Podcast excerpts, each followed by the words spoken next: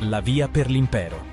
Il podcast di geopolitica di Imperium Aureum. I migliori interventi in versione audio dei più autorevoli esperti di geopolitica e relazioni internazionali. Per formarci un'idea su ciò che accade e capire quale sia il nostro posto nel mondo. C'è questo intervento di Lucio Caracciolo che risale al febbraio del 2021 che secondo me meritava ampiamente di essere citato, quantomeno di essere disponibile in questo podcast non si parla prettamente di geopolitica, è più un intervento storico, anzi a tutti gli effetti una lezione sulla storia e in particolare, come dice il titolo, su come scoppia un conflitto. A mio avviso è uno degli interventi più interessanti di Lucio Caracciolo. Analizza alcune delle guerre più note, dalle guerre mondiali, la guerra dei 30 anni e altre, e soprattutto degli aspetti, definiamoli collaterali, che sono molto più interessanti magari del fatto storico in sé, come per esempio il ruolo della propaganda o il ruolo degli apparati militari, alcune tecniche di guerra e cose del genere. L'intervento completo lo trovate sul canale di Mondadori Education, lascio il link ovviamente in descrizione. Vi invito ad andarlo a vedere perché nella versione video trovate anche tutte le carte a cui fa riferimento Caracciolo. In ogni caso, anche in versione audio si capisce molto bene tutto quello che vuole dire. Quindi buon ascolto a tutti quanti. Buonasera a tutti coloro che sono in ascolto e in visione. Naturalmente dopo eh, quello che dirò in circa 40 minuti spero ci sia la possibilità anche di un dialogo, sia pure immediato, in modo che possa osservare e replicare alle vostre critiche, alle vostre domande e quant'altro. Il titolo che mi sono autoassegnato per questo nostro incontro eh, vuole indagare le cause della seconda guerra mondiale. Ovviamente le cause sono state molte, molto diverse, ma una più di altre. La causa principale della seconda guerra mondiale è stata la prima guerra mondiale. Non si capisce nulla della seconda guerra mondiale se non a partire quantomeno dalla prima guerra mondiale, probabilmente anche un po' più indietro, e si può, come ormai la storiografia tende a fare, considerare la prima e la seconda guerra mondiale come due tempi dello stesso evento storico. Un evento storico che dal punto di vista geopolitico inquadra e determina la fase del tramonto e della fine dell'egemonia europea sul mondo. E quindi forse conviene ricordare come appariva il mondo prima di queste due guerre mondiali, proprio come un mondo fondamentalmente europeo. Ecco, questa è una carta che disegna in maniera estremamente sommaria l'espansione eh, degli imperi europei in tutti i continenti all'inizio del secolo scorso. Imperi noti, enormi come quello britannico innanzitutto, ma poi quello francese, quello tedesco, quello russo, quello giapponese, ma anche imperi di paesi che oggi sono considerati nettamente minori. Pensiamo all'Olanda che dominava per esempio l'Indonesia, pensiamo al Portogallo che aveva un bel pezzo di Africa centro-meridionale, dall'Angola al Mozambico, pensiamo al Belgio che aveva il Congo, insomma dall'Europa si dominava il mondo. Eh, questo aspetto eh, si legittimava in qualche modo e si spiegava all'epoca molto spesso con una forma di razzismo, cioè con l'idea, credo sinceramente eh, introiettata dalla gran parte delle popolazioni europee, che la razza bianca, la razza bianca europea, fosse superiore a quelle sparse negli altri continenti e quindi avesse in qualche modo titolo a estrapolarsi dal continente e reggere le sorti del pianeta. Eh, questo tipo di suprematismo bianco, come ci informa la cronaca, non è del tutto sparito dalla faccia della terra, anzi, sia detto tra parentesi, in fase come quella attuale di declino e di crisi dell'impero americano, cioè di un impero fondato dai bianchi anche in nome di una forma di razzismo sistemico, questo tipo di visione del mondo basato sul principio che i bianchi sono superiori agli altri resiste e provoca anche una parte almeno della crisi attuale in America e non solo. Questo tipo di visione del mondo eurocentrica, biancocentrica, consentitemi l'espressione,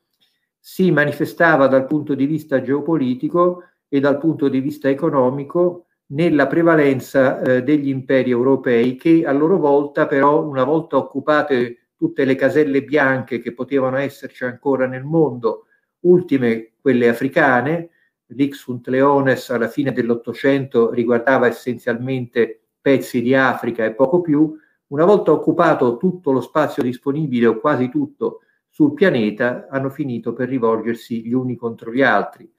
Cioè la colonizzazione esterna a un certo punto ha prodotto la crisi nei rapporti fra i principali imperi europei che poi erano retti da eh, sovrani legati anche per sangue, da vincoli di parentela effettiva o presunta, e quindi si creano le condizioni per cui questa concentrazione di potenza in uno spazio relativamente ristretto come quello europeo abbia finito per rovesciarsi sui suoi protagonisti, sui suoi principali autori, finendo per distruggere la potenza europea. E infatti nel 1945, quando termina la seconda guerra mondiale, cioè la seconda parte di questa fase critica per il potere europeo e bianco, l'Europa è completamente depotenziata e come vedremo sulle ceneri di questa Europa nasce una nuova superpotenza, la superpotenza degli Stati Uniti d'America. Il eh, dominio eh, europeo sostanzialmente comincia, come sappiamo, come avete visto, a eh, declinare già eh, a partire dalla fine della Prima Guerra Mondiale, anche se formalmente eh, la Gran Bretagna resta ancora il primo impero mondiale, ma eh, i quattro, quattro fra i più grandi imperi europei, o comunque di radice europea, crollano contemporaneamente. Uno sparisce dalla faccia della terra e della storia, cioè l'impero austro-ungarico, e qui valga la pena di segnalare un punto che spesso noi italiani tendiamo a dimenticare. Noi italiani eh, abbiamo, come sappiamo, straperso la seconda guerra mondiale, ma la prima l'abbiamo vinta, forse anche al di là delle nostre intenzioni, perché distruggendo o comunque accompagnando alla morte l'impero austro-ungarico abbiamo forse ottenuto un'area di gloria, ma allo stesso tempo abbiamo perso un riferimento importante al di là delle Alpi con cui condividere un certo equilibrio europeo. Lo dico perché molto spesso eh, si considerano le guerre, anche nella comunicazione, nella vulgata, come degli eventi in cui esiste un vincitore militare, uno sconfitto militare, punto. Per cui si dice eh, che, per esempio, la Germania ha perso la seconda guerra mondiale, il Giappone pure, eh, l'Inghilterra e la Francia l'hanno vinte. Sì, forse, anzi senz'altro sul piano militare, ma se poi guardiamo alle conseguenze di queste vittorie e di queste sconfitte, vediamo che spesso i paesi sconfitti, come nei casi che ho citato, alla fine si trovano in condizioni, dopo 10 o 20 anni, di essere sotto certi aspetti in posizione avvantaggiata rispetto ai vincitori. Ecco, l'Italia, avendo perso il riferimento austro-ungarico, contro cui d'altronde avevamo combattuto le guerre del risorgimento, e quindi ottenendo una eh, sanguinosa ma gloriosa vittoria militare, probabilmente non ha guadagnato in termini di sicurezza. Eh, gli altri imperi che sono crollati contemporaneamente sono quello tedesco, quello russo e poi naturalmente quello ottomano nella misura in cui si può considerare europeo e lo si deve, se non altro per la penetrazione nell'area balcanica, quello ottomano. Il fatto che quattro imperi crollino contemporaneamente inevitabilmente determina un vuoto di potenza e quando c'è un vuoto di potenza le altre potenze che sono intorno o che sono disponibili eh, pensano ad occuparlo, a spartirselo o combattono per spartirselo. È quanto accade in conseguenza della non pace che segue alla Prima Guerra Mondiale. Come tutti sanno, la conferenza di Versailles è stato uno dei più, fia- dei più grandi fiaschi eh, geopolitici della storia, dato che non ha affatto sciolto i nodi che dovevano essere in qualche modo accomodati dopo la fine della Prima Guerra Mondiale, ha per certi versi anzi inasprito i rapporti fra vinti e vincitori, in particolare tra vincitori occidentali e tedeschi, ha escluso come sappiamo, la Russia che poi nel 22 diventerà Unione Sovietica, quindi tu vuoi creare una pace mondiale praticamente escludendo due grandi potenze come la Russia e la Germania, è chiaro che non può reggere, che non può funzionare. Allo stesso tempo, eh, questa crisi contemporanea eh, delle quattro potenze imperiali che ho citato lascia però sul terreno, sul terreno sociale, economico, prima ancora che sul terreno politico, enormi masse di giovani che hanno speso e dato spesso il loro sangue nelle battaglie della prima guerra mondiale, nelle carneficine delle trincee e che tornando a casa, tornando nelle case dei loro genitori e dei loro parenti, scoprono di non essere affatto eh, valutati come loro si aspetterebbero, scoprono di non trovare di nuovo un posto nella società, scoprono di trovarsi fondamentalmente allo sbando. Ho un ricordo personale sotto questo punto di vista nei racconti di mio nonno, il quale alla fine della prima guerra mondiale, eh, essendo fra l'altro diciamo, vicino alla corte di eh, Re Vittorio, eh, incontrò il eh, Re Vittorio Emanuele III eh, dicendogli che era appena stato eh, insultato per strada da una massa di trambieri in sciopero. Non era esattamente un, un, democr- un democratico mio nonno. E il re gli rispose, guardi, eh, non si preoccupi che avrà ancora parecchio da fare, quindi la sua divisa la tenga, perché quando crollano contemporaneamente quattro imperi ci saranno sicuramente molte altre guerre. E Vittorio Emanuele III, che certamente non era uno stupido, aveva certamente anche altri difetti, ma stupido non era, aveva colto perfettamente nel segno. La fine non finita della Prima Guerra Mondiale apre una età di revisionismi, cioè di potenze insoddisfatte degli aggiustamenti provvisori eh, stabiliti a Versailles o comunque realizzati sul terreno successivi alla Prima Guerra Mondiale e pensa di riconquistare posizioni perdute. Questo vale eh, un po' per tutti gli imperi che ho citato, ma anche per alcuni paesi vincitori. Lo squilibrio, il buco eh, di potenza che è stato creato, una voragine vera e propria nel cuore dell'Europa e nel mondo, è difficilmente colmabile con mezzi pacifici. E nelle carte che voi vedete, per esempio la carta degli imperi europei, dove quella successiva, dove si vedono appunto eh, gli imperi che esistevano all'epoca e che poi eh, sono destinati a sfaldarsi nelle carte successive si vede molto bene la eh, rivoluzione russa preceduta dalla guerra civile con intervento anche di potenze occidentali, il collasso finale degli ottomani e quindi il riassetto dello spazio intorno alla penisola anatolica, nei Balcani e nel Medio Oriente, mentre eh, l'unico diciamo, grande impero che non definirei europeo, ma insomma alcuni lo definiscono tale, cioè l'impero britannico, eh, mantiene sostanzialmente la sua esposizione nel mondo che però è eccessivamente eh, diramata rispetto al suo potenziale ormai economico e bellico.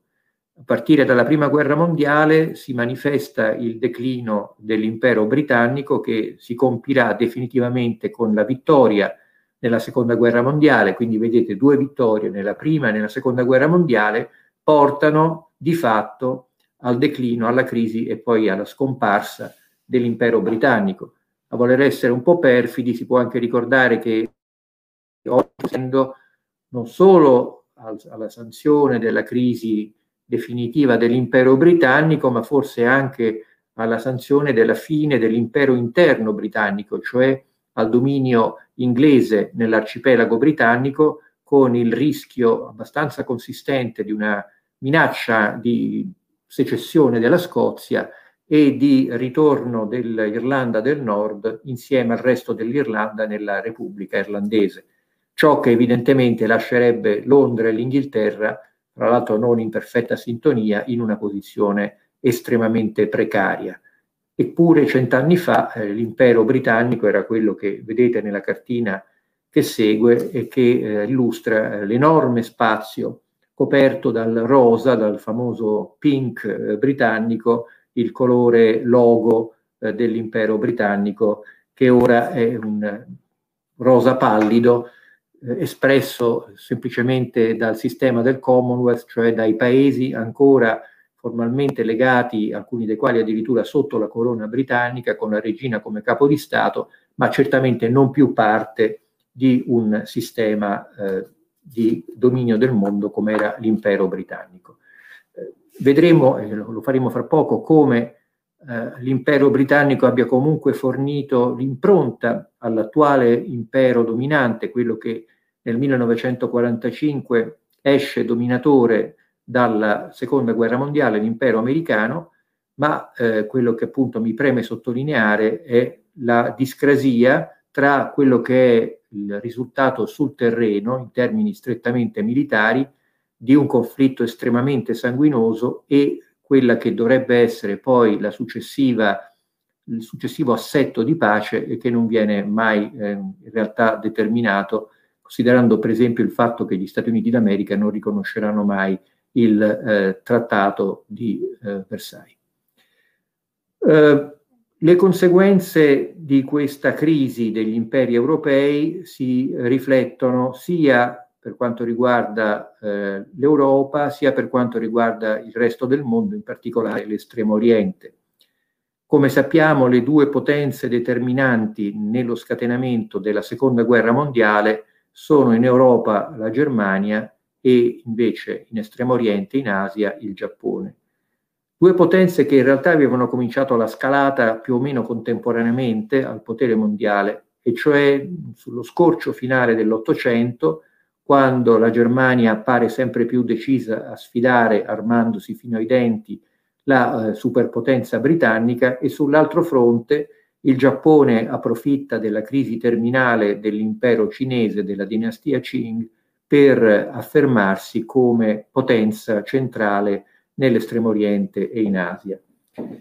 Eh, possiamo dire che la seconda guerra mondiale è anche la risultante di questi due revisionismi, uno europeo, quello tedesco, e uno asiatico, quello giapponese, per certi versi simili, ma per molti altri versi diversi. Concentriamoci su quello tedesco.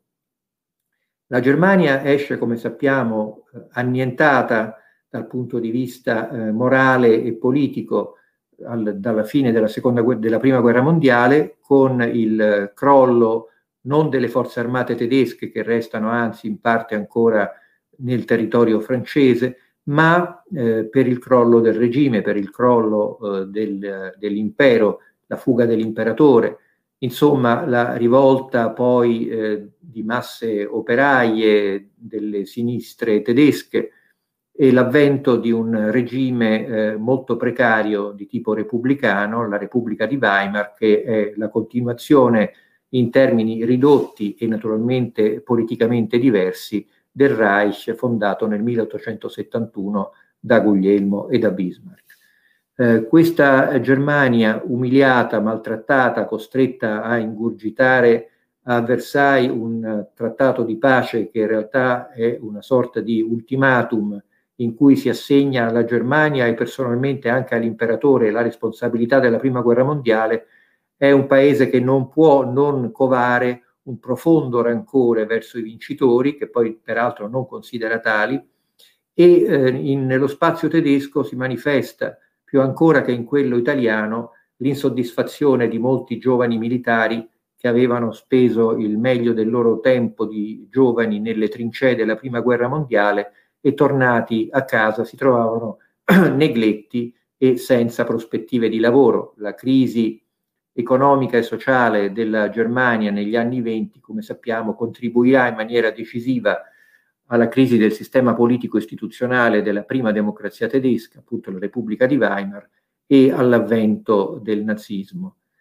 Molto spesso eh, si eh, attribuisce al nazismo una eh, intenzione eh, predeterminata di costruire una forma di dominio mondiale.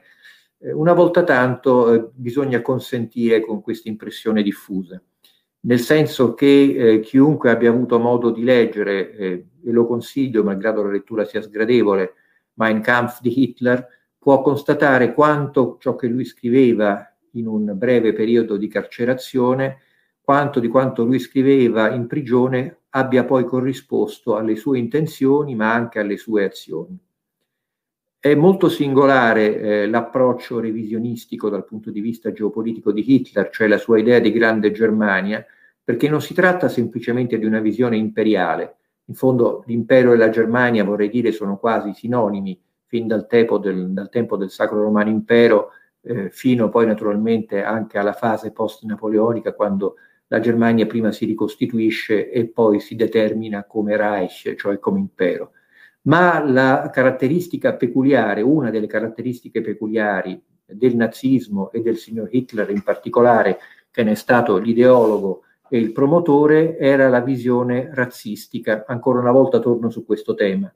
perché qui dobbiamo ben specificare come i due termini, che prima cercavo di allineare come se fossero in qualche modo, se non sinonimi, quantomeno omologhi, cioè imperialismo e razzismo bianco, nella visione folle eh, ma pervicace di Hitler tendono a diventare contraddittori.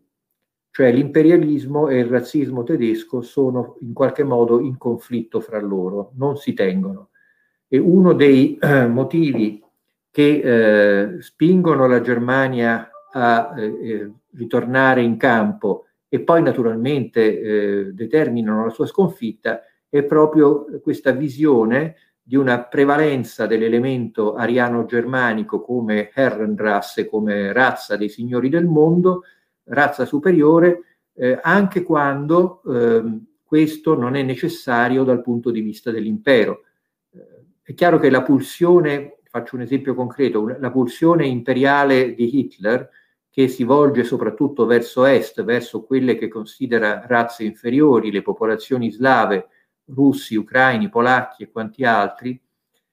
che lui considera quasi come una sorta di Africa europea, cioè quello che l'imperialismo britannico vedeva negli spazi africani conquistati nel tempo, lui lo vedeva in quel che restava eh, dello spazio dell'impero russo, in Polonia, in Ucraina e quant'altro. E questo provocò, fra l'altro, un fenomeno eh, piuttosto singolare, cioè mentre alcune popolazioni, per esempio dell'Unione Sovietica, quando i tedeschi si presentano alla frontiera sovietica e invadono vittoriosamente, almeno per un paio d'anni,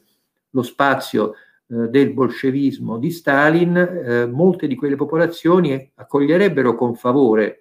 l'avanzata tedesca e persino anche la dominazione tedesca, ma l'approccio eh, razziale, razzista, del, uh, del, regime, non solo delle SS, ma anche in parte dello stesso esercito regolare della Wehrmacht, provoca uh, delle reazioni di tipo contrario, cioè per esempio in Ucraina, dove la gran parte della popolazione ha accolto con uh, gioia o comunque con simpatia le truppe tedesche nel 1941-42, beh, dopo pochi mesi eh, l'atteggiamento delle truppe tedesche che non ci vanno giù molto leggere con le popolazioni locali, considerandole semplicemente carne da cannone o carne da lavori forzati, provocano una reazione negativa. Questo per sottolineare come appunto il razzismo hitleriano, cioè una forma di iperrazzismo portata alle sue estreme conseguenze, abbia contribuito alla sconfitta del, eh, della Germania nella seconda guerra mondiale, così come ne aveva alimentato l'ideologia che Hitler avesse molto chiaro eh, il suo intento di costruire un grande spazio tedesco, come dicevo, era abbastanza evidente fin dall'inizio. La sua eh, definizione del progetto geopolitico barra razzistico che poi sfocerà nella seconda guerra mondiale avviene in una conferenza segreta che si tiene il 5 novembre 1937, quindi meno di due anni eh, dall'attacco alla Polonia, quando il Führer raduna il meglio del suo regime e eh, decide eh, di eh, spiegare ai suoi quello che deve accadere nei prossimi anni. Nei prossimi anni perché un aspetto non secondario della personalità psicopatologica di Hitler era quello, eh, peraltro corretto da un certo punto di vista, di considerare breve il suo tempo di vita, e cioè di eh, avere davanti a sé pochi anni per poter realizzare il suo sogno. Se lui non avesse fatto la guerra, e nessuno ovviamente lo costringeva a farla, lui pensava di non poter passare alla storia per quello che aveva indicato a se stesso come missione, cioè costruire finalmente la grande Germania, l'unità di tutti i tedeschi e la prevalenza dei tedeschi sul resto del pianeta. Dico pianeta e non semplicemente Europa, perché nella visione hitleriana la vittoria nella guerra europea doveva essere il là verso l'avventura negli spazi russi e poi quello che sarebbe successo una volta che fosse venuto a contatto con i giapponesi penetrati in Cina, ma questo è un altro capitolo che accennerò, eh, questo no, nessuno poteva determinarlo. Il nemico comune che accomunava i revisionismi tedesco, giapponese e naturalmente anche italiano era l'impero britannico. Cioè, questo era eh, ciò che Mussolini amava chiamare il, l'imperialismo pluto demo-massonico, che eh, a suo avviso era il cancro dell'umanità e che l'Italia doveva debellare dal suo punto di vista, e qui vado a spiegare quali sono i tre punti di vista che portano eh, italiani, giapponesi e tedeschi a combattere contro l'Inghilterra, che dicevo Mussolini considera il nemico perché deve liberare eh, all'Italia lo spazio mediterraneo. L'idea eh, geopolitica mussoliniana eh, non è poi tanto eh, segreta, anche se non è mai stata ben definita e resa concreta, cioè quella di indirizzare lo sforzo bellico italiano, quindi il revisionismo geopolitico italiano, alla conquista delle chiavi del Mediterraneo, per esempio a cominciare da Malta e da Suez, e quindi ad aprire eh, gli oceani alla potenza italiana, in particolare indirizzandola verso l'Africa orientale e settentrionale e verso l'Oceano Indiano, quella che Mussolini chiamava la corsa all'oceano. Chi ostacolava la corsa all'oceano? Beh, non c'è dubbio, gli inglesi, che fino alla fine della seconda guerra mondiale sono i dominatori dello spazio mediterraneo, quello spazio che appunto da Suez fino a Gibilterra, passando per Malta e per il canale di Sicilia, permette all'Inghilterra di connettersi ai suoi possedimenti asiatici, in particolare alla perla dell'impero, l'India. Questa è la visione geopolitica revisionista italiana. La visione invece tedesca è leggermente diversa, cioè lo scontro con la Gran Bretagna non è il primo obiettivo, e forse neanche il secondo di Hitler, come nemmeno in generale dei tedeschi, che una qualche fraternità o comunque comunanza con gli inglesi la sentivano, e non solamente per la vicinanza geografica, culturale o persino linguistica, ma per delle ragioni più diciamo di fondo che per esempio riguardavano anche i rapporti fra le aristocrazie o fra la dinastia eh, tedesca sul trono a Londra e eh, certe elite germaniche. Come sappiamo C'erano in Inghilterra, nell'impero britannico, nelle elite notevoli, esplicite simpatie per il nazismo, proprio per eh, una visione eh, comune della prevalenza della razza anglosassone rispetto alle altre. Quindi la guerra contro l'Inghilterra è semplicemente la conseguenza dell'espansionismo di Hitler che metteva inevitabilmente in crisi le linee di comunicazione dell'impero britannico. Eh, per quanto riguarda invece, eh, vado brevemente perché il, il tempo è tiranno, per quanto riguarda il revisionismo giapponese, dobbiamo intanto considerare che il Giappone aveva un approccio diverso all'idea dei grandi spazi, cioè la teoria dei grandi spazi geopolitici che andava molto di moda nella prima parte del Novecento, cioè l'idea che il mondo dovesse essere costituito da grandi blocchi continentali o comunque a grandi masse di territorio di popolazione, veniva interpretato dai giapponesi in una chiave, diciamo così, meno razziale di quanto non fosse invece interpretato per parte tedesca. Tanto è vero che i giapponesi usano eh, degli, dei nazionalismi anticoloniali, in particolare eh, nel sud-est asiatico, ma anche nella stessa India, in funzione anti-britannica, solleticano questi eh, nazionalismi anticoloniali e si offrono come protettori di quella che loro chiamavano la grande sfera di coprosperità asiatica, coprosperità che significava fondamentalmente la soggezione all'imperatore del Giappone. Quindi due visioni diverse che in qualche modo mossero parallelamente all'attacco dell'impero britannico, all'attacco dei precari equilibri che restavano in piedi dopo la fine della Prima Guerra Mondiale. In tutto questo eh, il momento decisivo però della seconda guerra mondiale è quando diventa appunto mondiale. Sì, certo, si può considerare in qualche modo già mondiale la guerra eh, alla fine degli anni 30, cioè a partire eh, dall'attacco eh, giapponese in Cina del 1937, che poi in realtà ne seguiva già altri, ma qui la, diciamo, il termine a quo è spesso discusso nella storiografia e nella propaganda cinese e giapponese. Nel 1939, come sappiamo, c'è l'invasione della Polonia preceduta l'anno prima dalla presa di possesso prima dell'Austria e poi eh, della Cecoslovacchia. Tutto questo avviene però in termini ancora di parallelismi e non di azioni sinergiche, cioè non è mai esistita di fatto una strategia dell'asse, cioè una strategia italo-giapponese-tedesca che fosse ben definita, avesse chiari gli obiettivi finali della guerra e i mezzi per raggiungerla. Questi revisionismi però, che sono all'origine della seconda guerra mondiale, cioè del secondo capitolo dell'autodistruzione dell'Europa, evocano, e concluderei su questo, eh, l'impero americano così come lo conosciamo oggi e come possiamo vedere rappresentato in questa nostra cartografia, che tende ad esaltarne l'aspetto marittimo, cioè di controllo, la carta successiva, grazie, cioè di controllo degli spazi eh, oceanici, che ricalca visibilmente la struttura dell'impero britannico, direi plus plus, cioè moltiplicando lo spazio eh, di responsabilità dell'impero americano che di fatto non ha confini definiti, ma potenzialmente si estende e vuole estendersi all'intero pianeta, naturalmente nei limiti delle possibilità di quel paese. È molto interessante osservare come eh, la decisione americana di diventare un impero, anche se non dichiarato perché il termine in America è poco spendibile, essendo gli americani nati da una rivolta contro l'impero britannico, come questa visione imperiale americana sia nata proprio all'inizio della seconda guerra mondiale, e cioè molto precisamente nel giugno del 1940, quando gli americani scoprono che i tedeschi sono arrivati a Parigi, quindi controllano di fatto l'Europa in collaborazione con noi, con l'Italia,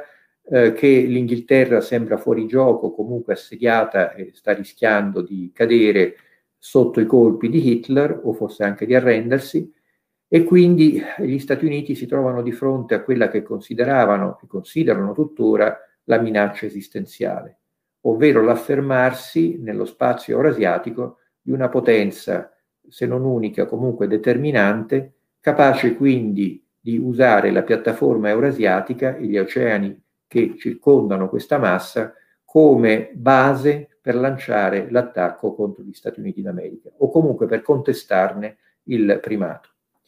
infatti nel giugno 1940 che l'amministrazione Roosevelt avvia un processo sia di riarmo accelerato, considerate che alla vigilia della seconda guerra mondiale l'esercito americano era solamente il diciannovesimo al mondo, Considerate anche che la diplomazia americana era abbastanza scheletrica, che non esisteva un servizio di intelligence e soprattutto l'opinione pubblica americana non aveva tutta questa voglia di gettarsi in una guerra che si vedeva all'orizzonte, che si vedeva anche già avviata in Europa, ma che non pareva dalle isole americane, così veniva concepito il sistema nordamericano, come direttamente minacciosa per la way of life, per la sicurezza, per il benessere eh, del cittadino americano.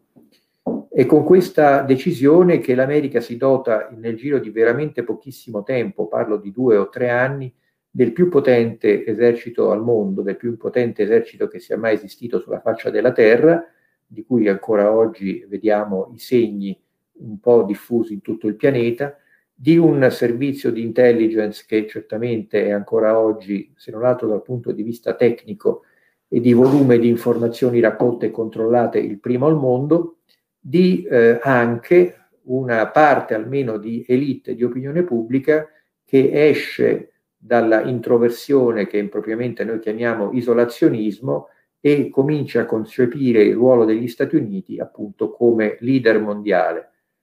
una delle eh, cause eh, quindi fondamentali dell'ingresso degli Stati Uniti nella seconda guerra mondiale, prima ancora di Pearl Harbor, è eh, la sensazione, d'altronde condivisa da molti, che eh, la Germania abbia vinto la guerra in Europa e che quindi il destino delle altre potenze,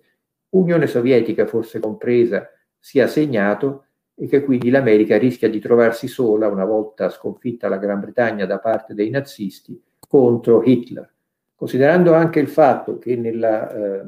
nella popolazione americana nella popolazione europea americana in particolare la dominanza del ceppo tedesco era e rimane tuttora evidente in termini quantomeno numerici, quindi il rischio che dentro il sistema americano si producessero delle aggregazioni politico-ideologiche che potessero riprodurre all'interno degli Stati Uniti il fenomeno nazista e qualche segno c'era, organizzazioni naziste erano abbastanza visibili e attive in diversi stati americani, eh, anche si esibivano spesso eh, pubblicamente con delle parate inneggianti al Terzo Reich, con le bandiere rosse uncinate inventate da Hitler. Ecco, tutto questo spinse gli americani verso l'intervento, verso la guerra. È però bene ricordare, perché spesso questo viene trascurato, che non è l'America ad entrare in guerra contro eh, l'Italia, la Germania o il Giappone, ma viceversa cioè eh, sono i giapponesi che senza nemmeno bisogno di dichiarare guerra attaccano gli americani a Pearl Harbor quando stabiliscono che il rischio di essere strangolati dagli americani attraverso il controllo delle rotte che connettono eh, l'Oceano Indiano all'Oceano Pacifico e quindi permettono il rifornimento di materie prime e di quant'altro serve alla vita del Giappone nel 1940-41 costringono o comunque sentono in qualche modo, la, fanno sentire la morsa americana sul Giappone e costringono l'imperialismo giapponese a passare ai fatti, anche se molti dei leader giapponesi all'epoca già sanno che svegliare il colosso americano porterà inevitabilmente alla loro sconfitta. E quale sconfitta? Eh, una considerazione finale sul nostro paese. Ho parlato all'inizio e ho cercato di tracciare finora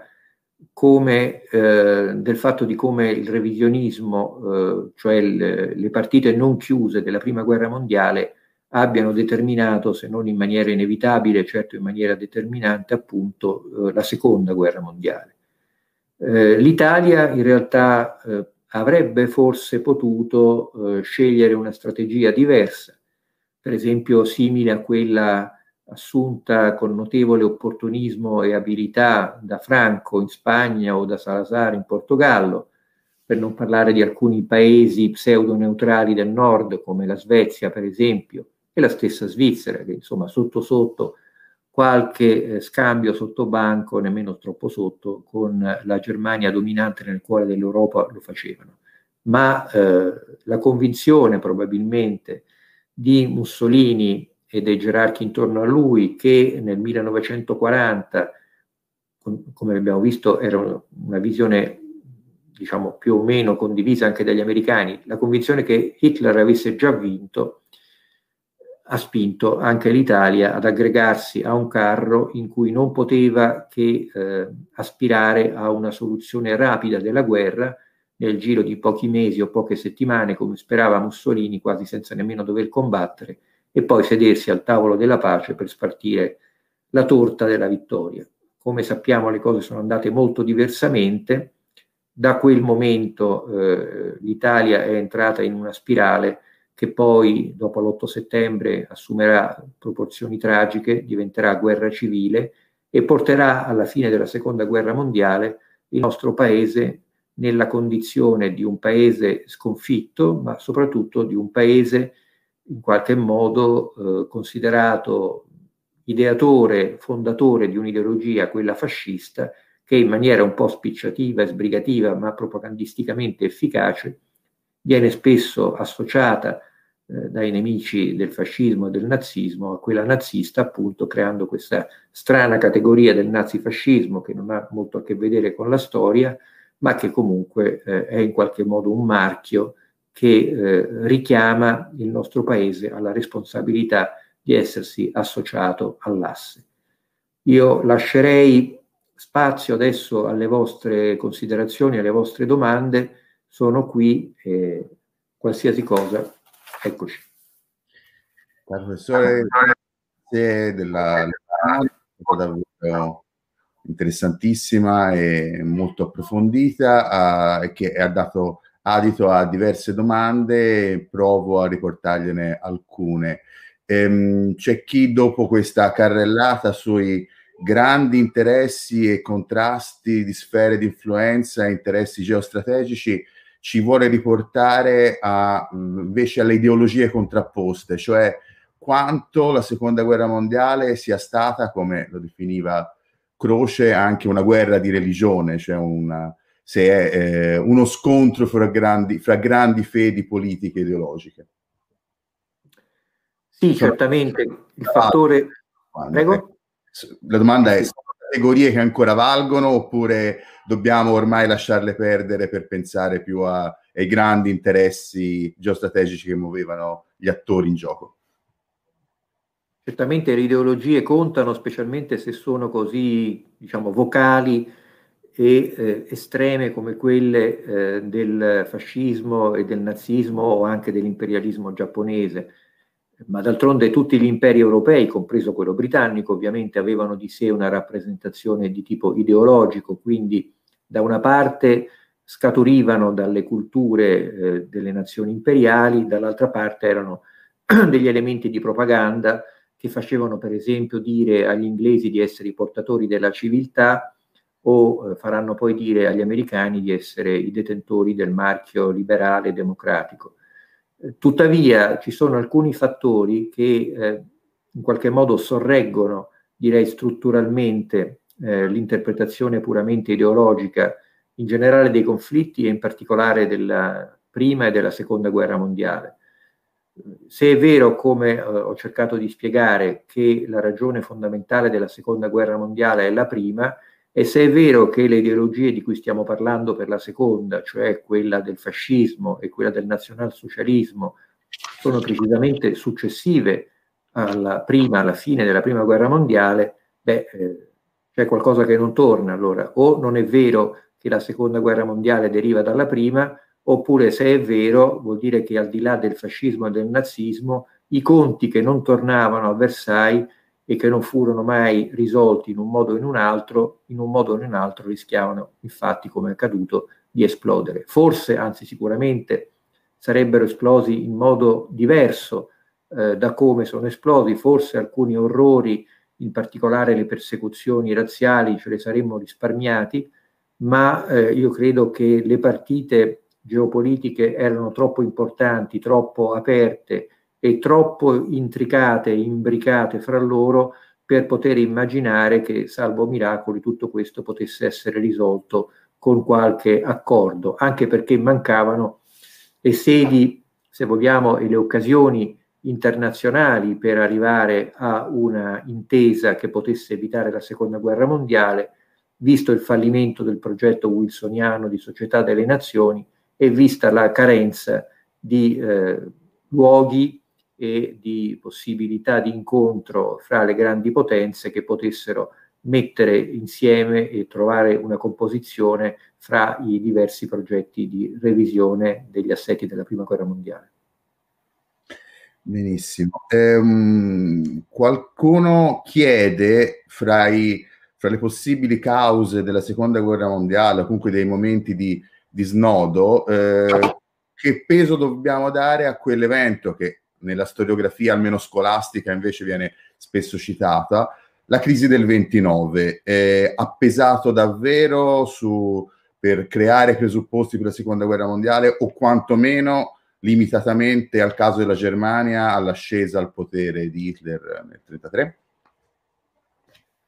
Sì, ma io non sarei così netto nello stabilire una connessione cronologico-logica tra il 29 e la guerra mondiale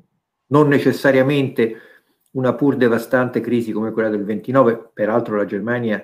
ne aveva sofferta già una, anche più grave per certi aspetti, subito dopo la fine della Prima Guerra Mondiale, poi con l'inflazione, la disoccupazione, eccetera.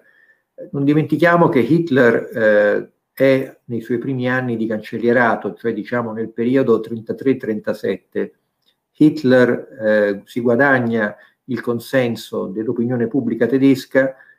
pur non avendo eh, stravinto le elezioni, lo, lo, lo guadagna grazie alla sua politica sociale, grazie alla sua politica diciamo infrastrutturale anche, eh, grazie a, alla netta diminuzione dei disoccupati e alla messa in piedi di uno Stato sociale sui generis hitleriano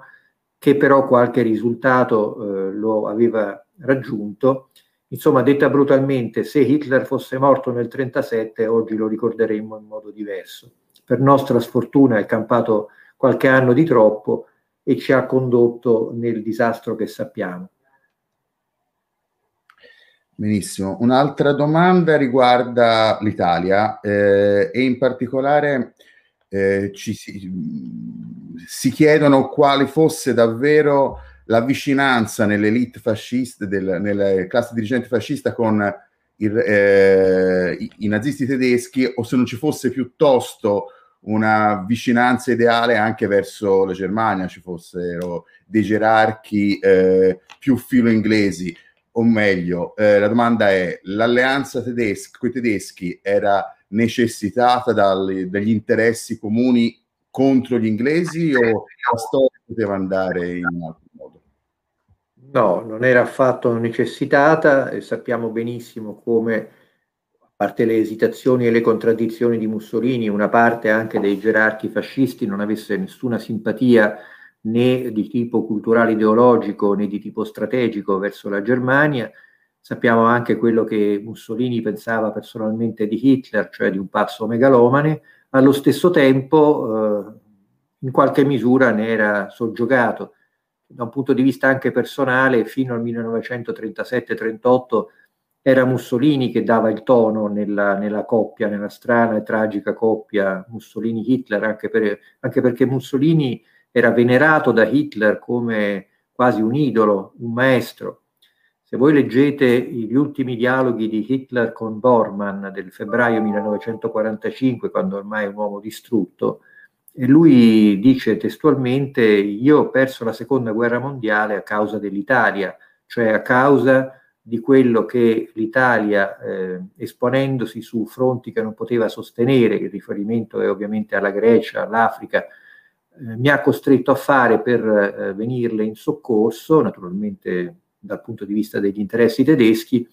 con il risultato di avere ritardato l'attacco all'Unione Sovietica, di avere disperso le mie forze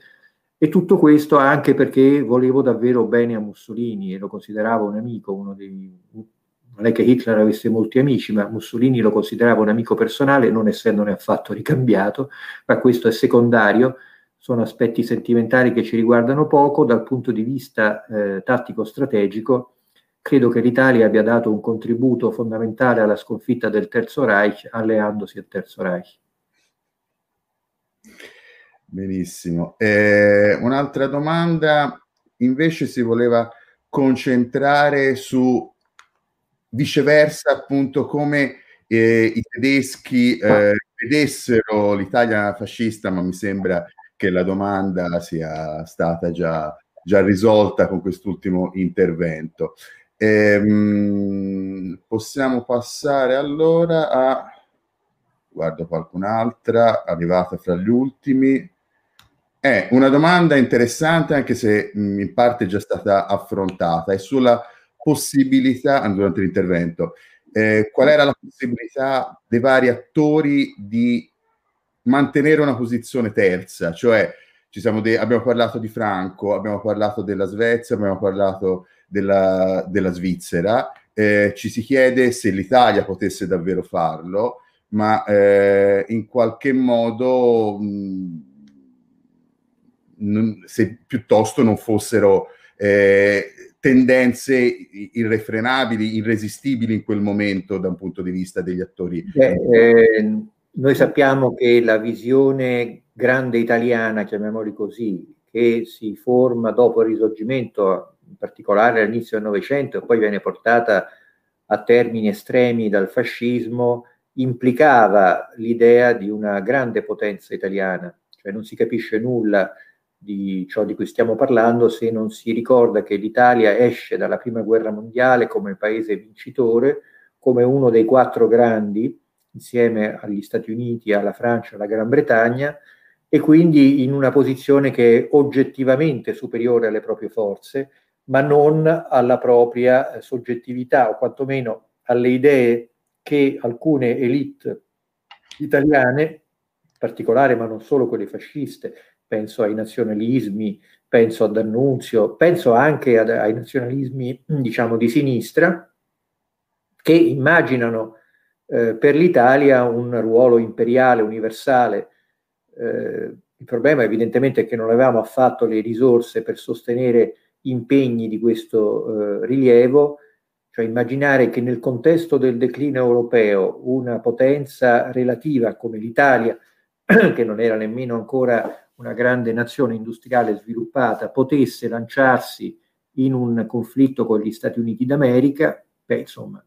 noi tendiamo a dimenticare ancora una volta che siamo stati noi a dichiarare guerra agli Stati Uniti,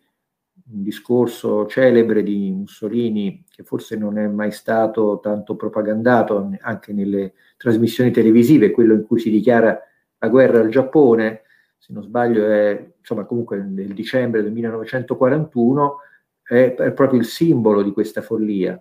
E a questo proposito mi piace ricordare un aneddoto che riguarda Balbo, cioè un uh, grande gerarca fascista considerato, credo giustamente, da Mussolini come l'unico capace eventualmente di prenderne il posto e che fu abbattuto in circostanze non chiare su cui i dietrologi si affaticano subito dopo l'inizio della seconda guerra mondiale nel cielo di Libia.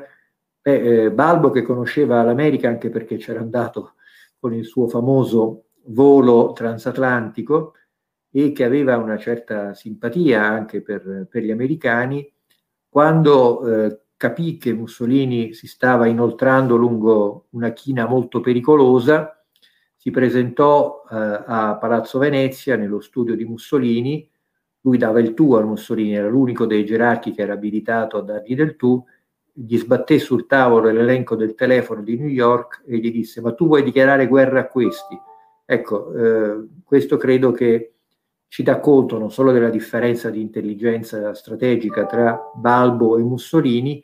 ma anche della inconsapevolezza, forse anche dell'ignoranza, che noi italiani, eh, non solamente Mussolini, avevamo della potenza americana, eh, pur avendo lì una forte colonia eh, di italo-americani, eh, al punto da immaginare di poterci aggregare a un carro come quello tedesco che evidentemente prima o poi sarebbe andato a sbattere con quello americano. Ma nella paradossale visione eurocentrica degli europei in declino, perché più finiamo in declino, più siamo eurocentrici, è uno dei paradossi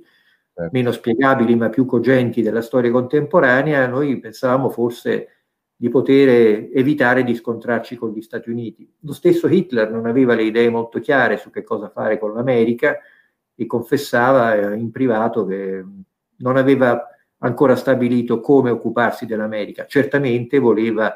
togliersi dalle scatole anche gli Stati Uniti perché la coesistenza prima o poi fra l'impero tedesco e l'impero americano sarebbe stata impossibile. Benissimo. Un attore che non abbiamo citato, mi sembra, fino adesso, perché ne abbiamo citato la, la premessa, l'impero russo è l'Unione Sovietica.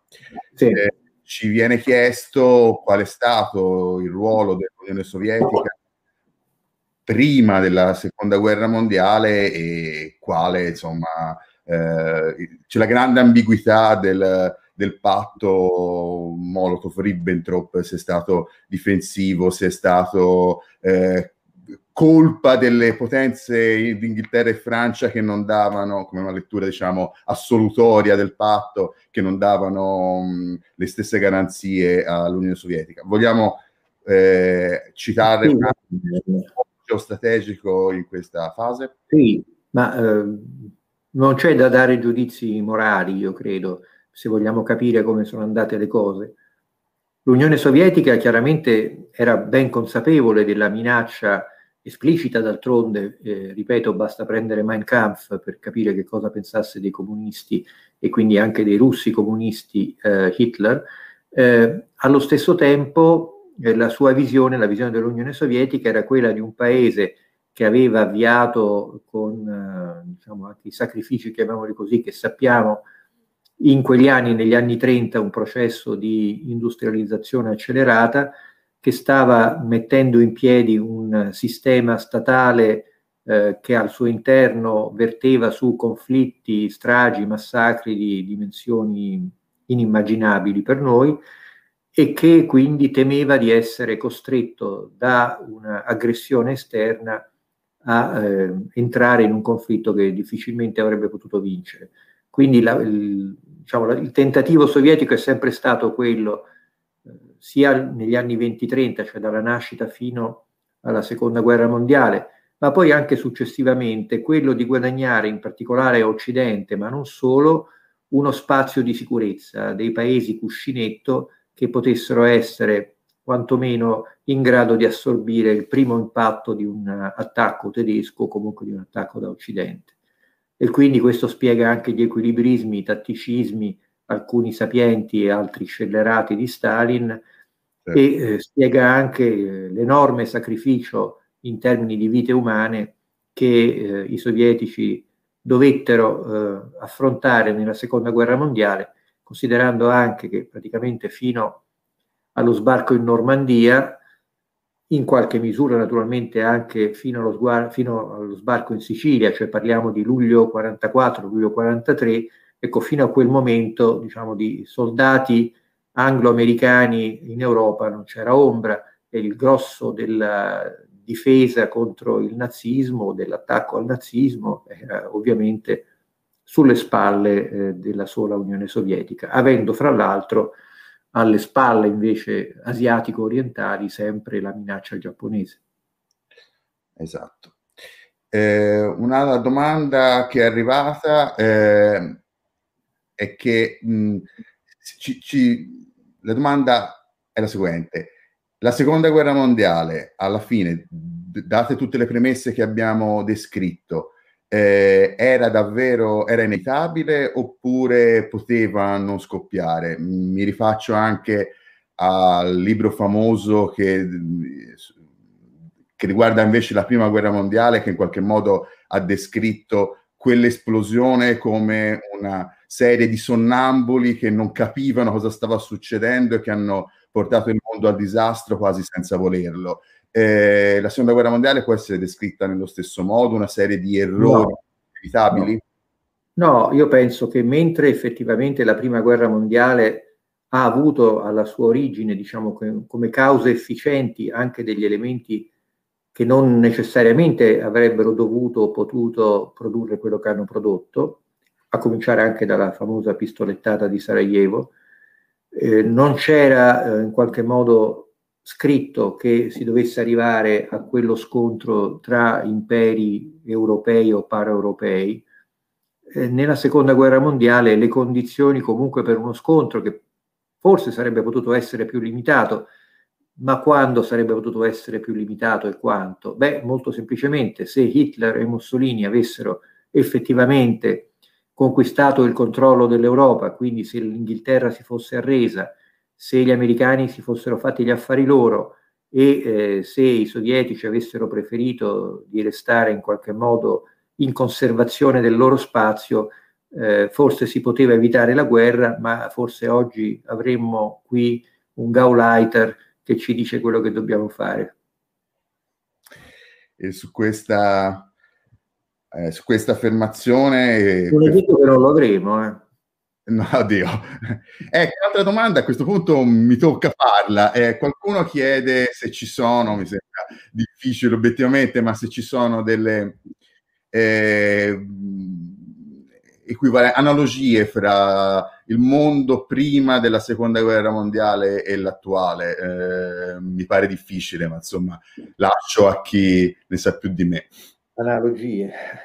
Beh, insomma, siamo tutti, eh, apparteniamo a una linea genealogica, ciascuno di noi, questo dal punto di vista individuale. Dal punto di vista collettivo, difficile vedere molte analogie tra il nostro stile di vita attuale e quello che ci poteva essere in precedenza. Anzi, io